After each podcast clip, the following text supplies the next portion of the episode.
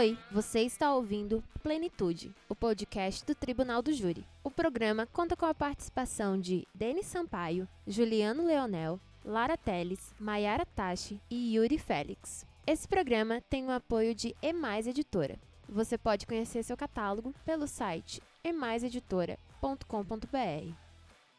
Olá, queridos ouvintes. Esse é o Plenitude, o podcast do Tribunal do Júri. Meu nome é Mayara Lima Tacha, defensora pública do Distrito Federal, e hoje estou aqui com Juliano Leonel para falarmos sobre a execução provisória da pena no Tribunal do Júri.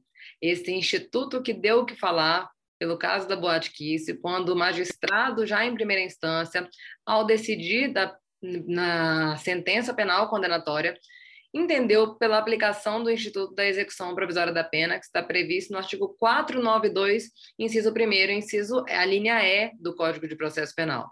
Esse dispositivo foi inserido pela Lei 13964, uma lei que trouxe uma alteração substancial no Código de Processo Penal. E, a meu ver, Juliano, eu já percebo que houve uma burla das ADC 43, 44 e 54. Né? O timing não podia ser melhor. No momento em que o Supremo Tribunal Federal decide, pelo, em sede de controle concentrado, que eu não posso ter execução provisória da pena após a condenação em segunda instância, né? então, ainda mais é, exauriente do que uma decisão em tribunal do júri, a gente tem uma edição de uma lei para permitir, excepcionalmente no júri, quando a pena privativa de liberdade tenha um patamar igual ou superior a 15 anos. Para mim, foi muito claro o objetivo de realmente dar essa execução provisória a despeito do que foi entendido pelo Supremo Tribunal Federal, e nós ficamos efetivamente né, num, num limbo processual. Porque, de fato, aquela decisão ela diz respeito a um dispositivo do Código de Processo Penal, e nós sabemos que ela não será aplicada para novas normas que vierem a ser editadas. Então, para as normas que já existiam, o entendimento que já existia era de que não cabia execução provisória. Mas uma nova norma terá que ser objeto de uma nova ação de inconstitucionalidade, e é por isso que hoje ela ainda tem vigência, né, né Juliano? Você já, já teve que se debruçar sobre essa questão no seu dia a dia? É, olá, Mayara. É, olá a todos os ouvintes do podcast Plenitude. É, queria também já registrar um abraço para o querido Denis, para a Lara, para o Yuri, que dividem com a gente esse podcast. É, e falar desde já né, que é, essa, essa execução provisória da pena que o pacote anticrime trouxe no que tange as decisões ali de primeiro grau do Tribunal do Júri, é, obviamente é manifestamente inconstitucional. Né? Se, o, se o STF decidiu que as execuções provisórias da pena em segundo grau né, violaria a presunção de inocência, é, como você me observou, com maior razão é, em primeiro grau, é, obviamente, é, seria mais inconstitucional ainda, né? É, até porque, convenhamos, né, a gente está falando de decisões né, de jurados leigos e, e sem qualquer fundamentação. Né? A gente tem que lembrar que o jurado no Brasil ele responde simplesmente sim ou não, é, de forma que ele decide com base na íntima convicção é, e até mesmo trazendo terríveis disparidades com violação à isonomia. E trago o seguinte exemplo, Mayara, para a reflexão dos nossos ouvintes. Alguém que é condenado por um juiz togado por um latrocínio, por exemplo, a uma pena de 20 anos, não tem uma execução provisória em primeiro grau. Mas alguém que é condenado né, por é, jurados leigos sem qualquer fundamentação a uma pena de 15 anos, já teria uma execução provisória. É, então, veja, isso por si só já feriria a isonomia, né? sem qualquer grande esforço hermenêutico. É, então, é claro que, que isso não, não, não pode ser admitido à luz do texto constitucional. Né? E o argumento que se usa é, para eventualmente sustentar a execução provisória no júri, que seria a soberania dos veredictos, é de uma desfaçatez é, impressionante porque a soberania dos veredictos é uma garantia do cidadão. E quando você diz que o fundamento para se executar provisoriamente a pena é a, a soberania, você está transformando a garantia numa antigarantia, né? o que por si só né, viola até mesmo uma regra básica de lógica. Né? Uma coisa não pode ser e não ser ao mesmo tempo. Como é que uma garantia ela é ao mesmo tempo uma antigarantia? Ou seja, não precisa nem saber direito, né? Basta fazer sinapse com dois neurônios e pensar com lógica. Eu sempre costumo fazer esse mesmo raciocínio com meus alunos, porque eu sei que para quem está estudando, às vezes parece uma abstração, né? Mas eu tento fazer essa digressão com eles. Eu falo, pera lá, gente, vamos entender aonde que está a soberania dos veredictos, né? Já que esse é o fundamento para a gente poder executar provisoriamente essa pena. Então tá, tá no artigo 5 O que, que é o artigo 5 É um direito garantia fundamental de quem? Da sociedade? Não, dos indivíduos. É um direito meu ser julgado pelos meus pares, é um direito meu ser julgado pelo tribunal do júri. É um direito meu enquanto indivíduo. E são características do Tribunal do Júri a plenitude de defesa, homenagem aqui para o nosso nome do podcast, a soberania dos veredictos, a íntima convicção, a possibilidade de que os jurados possam, então, julgar de forma mais ampla, e a óbvia competência, né, especificamente para os dolosos contra a vida, podendo essa competência, inclusive, ser ampliada por entendimento da jurisprudência. Inclusive, a gente tem né, os crimes conexos sendo julgados. Então, a gente amplia um direito, mas a gente não restringe um direito. E aí eu uso esse fundamento para poder afastar a possibilidade do acusado permanecer em liberdade e afastar um outro direito que também está no mesmo artigo 5 que é o direito, né, o direito à presunção de inocência.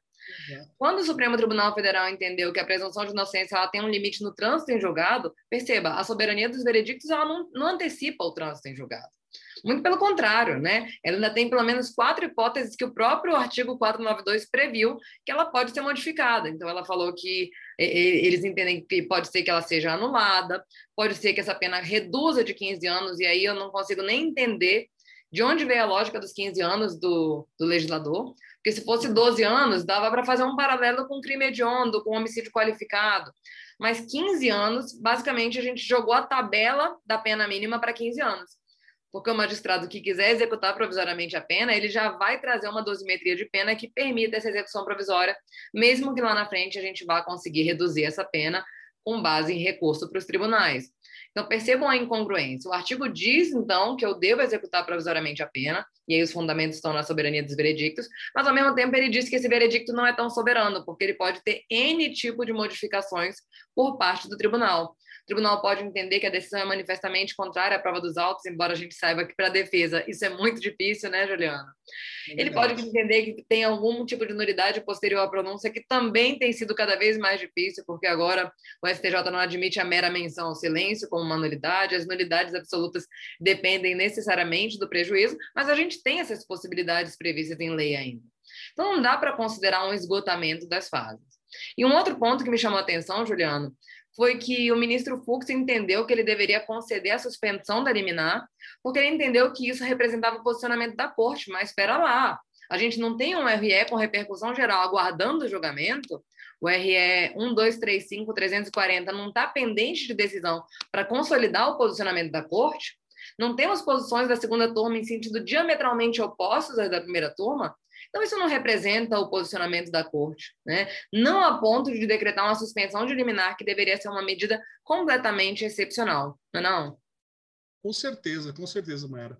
E assim, né, o que me causa espécie né, nessa decisão do Fux, acima de tudo, é uma decisão per salto, né? Você né, concedeu uma suspensão de liminar é, de uma decisão do Tribunal de Justiça do Rio Grande do Sul, né? É, ou seja, numa verdadeira supressão né, de, de instâncias.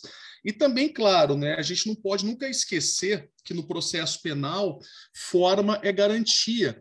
É, e, e, veja, existe o princípio da, da, da, legalidade no processo penal que traz a tipicidade processual penal, é, de modo que a restrição da liberdade ela sempre tem que ter uma previsão em lei. É, e, e nós, não, nós não temos né, uma lei que prevê essa suspensão de liminar de habeas corpus. Inclusive, é, na, na, na decisão do Fux, né, os artigos de lei que ele menciona, na verdade, claramente são dispositivos que se referem à seara civil. É, e aí você pega né, dispositivos que são aplicáveis né, no processo civil e aplica de forma completamente equivocada no processo penal.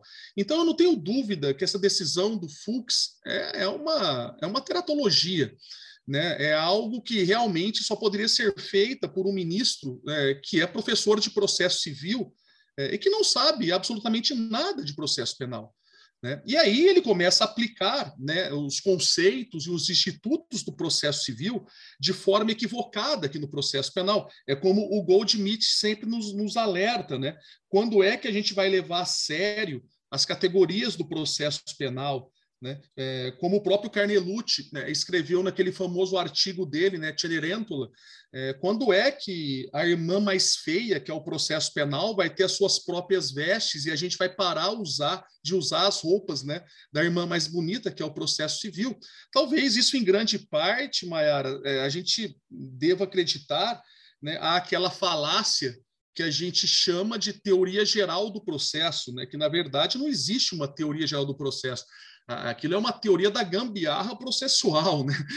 Ali é uma introdução ao processo civil. Né? Conceitos como lide, né? que são muito interessantes e que servem muito bem ao processo civil, mas que não podem ser aplicados aqui no processo penal. Né? Isso fica muito claro né, quando a gente lê a obra, por exemplo, do professor Jacinto, é, a lide é, e, o, e, o, conteúdo né, é, penal, enfim, é, isso para quem minimamente estuda o processo penal é muito claro. É, e, e, veja, cria-se uma situação de, um, de uma disparidade absurda é, porque o Ministério Público, além de poder pedir a reconsideração né, para o, o, relator que concedeu a liminar, além de poder se valer do agravo, além de poder né, ter no mérito é, do habeas corpus né, uma, uma um julgamento ali é, desfavorável ao réu, ele passa a ter uma quarta hipótese, que é essa suspensão da liminar, né? E a defesa não tem essas possibilidades todas. E você acaba, né, por meio de uma suspensão da liminar, concedendo à liminar do habeas corpus um efeito dúplice que ela não tem. Né? Porque, veja, é, a liminar ela pode ser concedida e aí ser né, é, favorável ao réu, né, o réu obter a liminar e, consequentemente, a sua liberdade no habeas corpus. Mas a partir do momento que o Fux começa a admitir a suspensão da liminar, você começa a admitir né, a possibilidade de, por meio de uma suspensão de liminar, né, é, num habeas corpus, você ter uma prisão ali decretada. É, o que faz a meu sentir, com que a gente rasgue né, 800 anos né, de tradição é, do habeas corpus, que a gente conhece na história. Né? Enfim, é, sobre todos os aspectos, a decisão do Fux é, é lamentável, para dizer o mínimo. Pois é, a gente ainda atua com base em um código de 1940, né? E parece que a mentalidade também ainda segue muito parecida essa suspensão de liminar, de fato, até mesmo parece que não era o objetivo da lei, quando a lei fala em suspensão de atos do poder público, a gente dá uma amplitude generalizada para essa lei para pensar em atos do magistrado em sede de processo penal e poder pular uma instância e efetivamente suspender uma liminar no habeas corpus que ainda sequer teve o seu mérito apreciado. Bom, a gente ainda tem o mérito para ser apreciado, como você bem lembrou na sua fala, e cenas do próximo capítulo ainda podem ser efetivamente é, um resgate do processo penal e a gente torce para que o processo penal efetivamente consiga consagrar efetivamente essas modificações em favor do acusado. Um, um post que eu vi muito interessante, uma postagem de, de alguém no, no Twitter, né? O Twitter agora é o local onde você tem todo tipo de manifestação, mas alguém postou é, justamente a ironia né, da Lei 13964, um dispositivo como a execução provisória da pena que meses antes teve o reconhecimento da inconstitucionalidade pelo Supremo Tribunal Federal, está em plena vigência, um dispositivo como juiz das garantias, que é completamente constitucional, está suspenso e por data indefinida. E olha só quem é que bate o martelo nas duas situações? O ministro Luiz Fux, que entendeu que a execução provisória da pena tem plena validade, concedendo a suspensão de liminar, e que não pauta o processo do juiz das garantias. Então, isso demonstra para mim, talvez, Juliano, que não sei se o problema é de processo civil ou não, eu acho que o problema é de processo penal mesmo. Eu acho que nossas limitações em evolução em sede de direito penal não são meras limitações cognitivas da área do conhecimento. Me parece que há justamente um interesse mais punitivista que está sendo representado ultimamente no, no Supremo Tribunal Federal. Não, não há dúvida, Mayara, que a mentalidade autoritária ela permanece, né? É, o meu orientador no doutorado, o professor Ricardo Glockner, naquele livro Autoritarismo e Processo Penal, ele consegue demonstrar isso muito bem. É, como, é, como você bem lembrou, né, o nosso CPP é de 41 e é claramente um CPP inspirado no código fascista italiano de 38, feito na ditadura de Vargas, né, por uma das mentes mais autoritárias que nós tivemos no Brasil, né, o Francisco Campos, o nosso ministro da Justiça, e como esse CPP ele resistiu a várias constituições. É, nós tivemos várias constituições, enquanto isso nós nunca conseguimos mudar o nosso CPP, né, pelo menos de forma profunda, não. Nós tivemos mudanças pontuais, mas na estrutura a gente nunca mudou. Tanto que o nosso CPP até hoje ele é ancorado nas mesmas categorias, desde sempre. Né? Na verdade real, na liberdade das provas e no livre convencimento. E que também é né, a estrutura do Código Fascista de 38. O Ricardo trabalha isso e mostra isso de maneira muito clara. Então, é inegável né, que a mentalidade autoritária ela, ela, ela consegue é, permear, inclusive, a democracia. O próprio Deleuze, é, ele deixa isso muito claro quando ele mostra né, que é, o fascismo ele pode se dar a nível molar e a nível molecular. É claro que hoje a gente não fala no fascismo no Brasil é, a nível molar, né, a nível das grandes estruturas do Estado, mas a gente tem claramente né, o fascismo, o autoritarismo a nível molecular. Por isso que a gente pode falar de fascismo de branco, fascismo de preto, fascismo de aluno, fascismo de professor, por que não?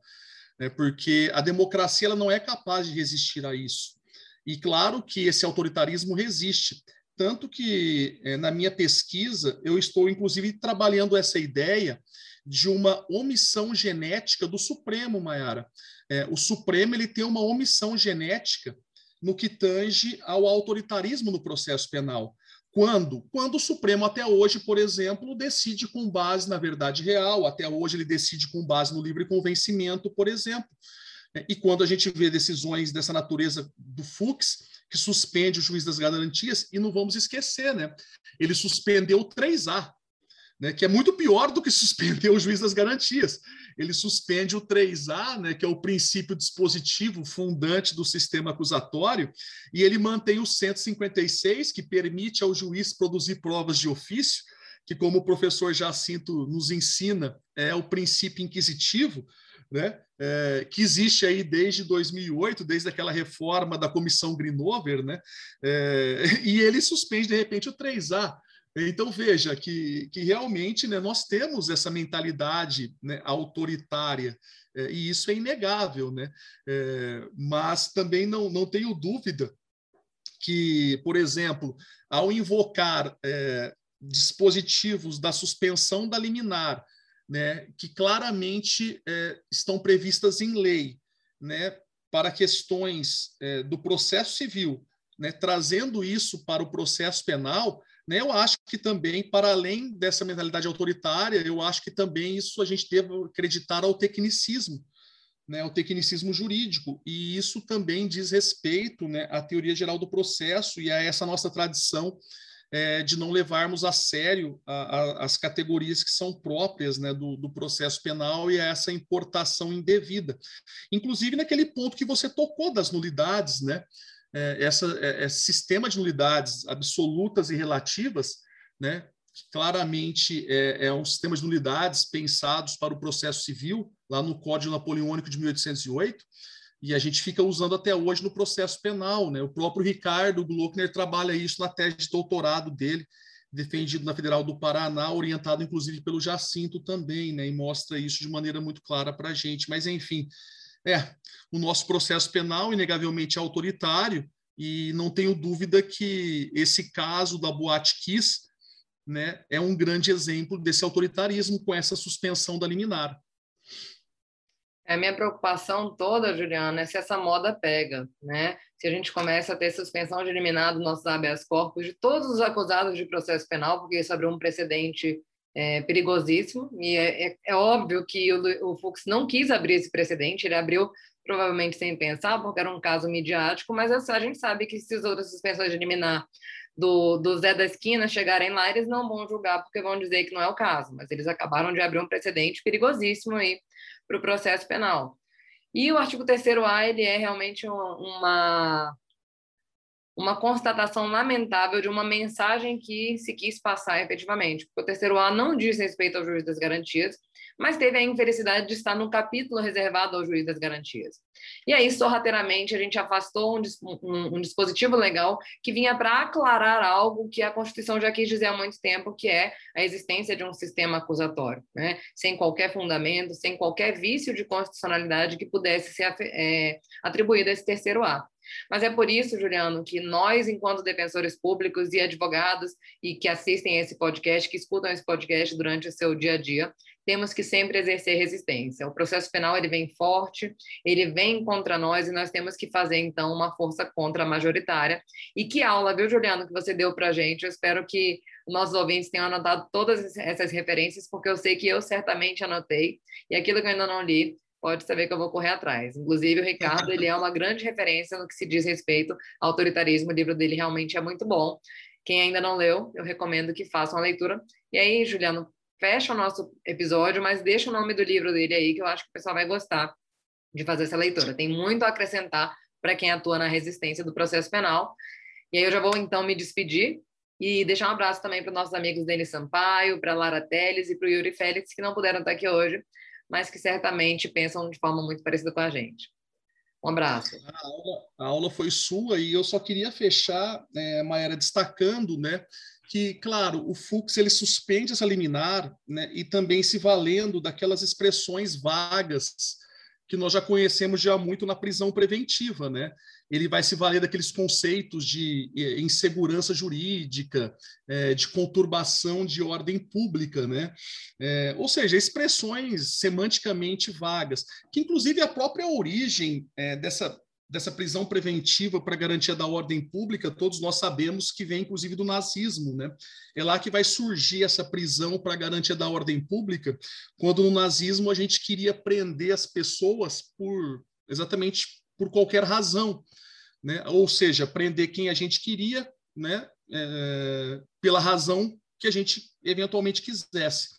E se nós pegarmos a decisão do Fux, a gente vai ver que ela está ancorada exatamente né, nesses fundamentos, né, de que a liberdade né, daquelas quatro pessoas da Boate Kiss é, estariam trazendo um grave abalo né, para a ordem pública, né, uma grande crise de, de segurança jurídica. Né? Quer dizer, algo que se arrasta há mais de oito anos, há quase nove, essas pessoas estando em liberdade, todas elas com família constituída, todas elas com trabalho definido, residência fixa.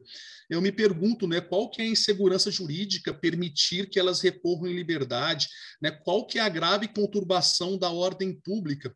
É de um utilitarismo, né, absurdo. Especialmente, do... né, Juliana, porque a gente tem um fato que aconteceu há quase 10 anos. Pois então, qual é. a urgência nessa prisão, além de ser uma prisão mediática? Exatamente, né? E aí o Fux se vale, né? Então, dessa retórica, né? Que, como eu volto a frisar, né? São expressões vagas que, inclusive, se nós pegarmos na história, vai remontar a Estado autoritário, né? Vai remontar lá ao nazismo, né? Não há dúvida, não há dúvida alguma disso, né? É, então, não há como negar né, esse, esse autoritarismo dessa, dessa decisão realmente do Fux, né? E o, só reforçando né, o nome do livro do, do Ricardo Glockner, né, Autoritarismo e Processo Penal, é uma genealogia das ideias autoritárias no processo penal brasileiro. É da Tiran Loblan, né? É, esse livro é, é, o volume 1 que ele fez, ele agora está escrevendo né, o volume 2, que eu estou aguardando aí né, ansiosamente mas o volume 1 já, já vale, né? já vale muito a pena. A leitura ela é, ela é imprescindível e para quem gosta de processo penal, certamente vai gostar bastante. Mas, enfim, agradeço muito né, a, a, a participação aqui no podcast, ainda mais dividindo é, esse dia de hoje contigo. Também vou me despedindo, deixando um abraço aí para o Denis, para a Lara, para o Yuri e, claro, né, para todos os nossos ouvintes desejando um ótimo Natal, um excelente Ano Novo e que, quem sabe, em 2022, né, Mayara, as coisas não possam estar um pouco melhor para todos nós, né, com a vacina, né, com o fim, talvez, dessa pandemia e até mesmo, quem sabe, com ares mais democráticos no processo penal, porque é, esse caso da Boate Kiss né, foi um terrível caso para fechar esse ano muito mal, né, aonde eu tenho dito que é um caso de um bis in idem de injustiça, porque já não bastasse né, termos rasgado toda a dogmática penal ao falar de um dolo eventual que vai ser objeto de um próximo podcast, né? né? O que já foi um absurdo, uma condenação por dolo eventual, e já deixo aqui registrado a minha opinião que um dolo eventual ali só se tivesse um dolo suicida. só se criaram essa nova categoria de dolo suicida, né? Porque do contrário, né, é um absurdo também à luz de toda a tradição da dogmática do direito penal que nós conhecemos. E se já não bastasse esse absurdo, né, agora mais esse absurdo no processo penal também rasgando né, toda uma tradição é, do habeas corpus que nós tínhamos, inclusive no Brasil, né? É, esquecendo, por exemplo, figuras proeminentes como Rui Barbosa e tantos outros que contribuíram imensamente para a construção é, de toda uma dogmática né, no remédio heróico que nós tínhamos, colocando por terra. Enfim, é inegavelmente um bis in idem de injustiça. E não tenho dúvida que vai se tornar né, num dos casos mais emblemáticos de erro judicial né, do Brasil, talvez até superando o caso dos irmãos Naves, que a gente usa muito em sala de aula. Mas, enfim, vamos esperar aí, talvez, um 2022 muito melhor para todos nós. Por um 2022 mais democrático e até o próximo episódio do Plenitude.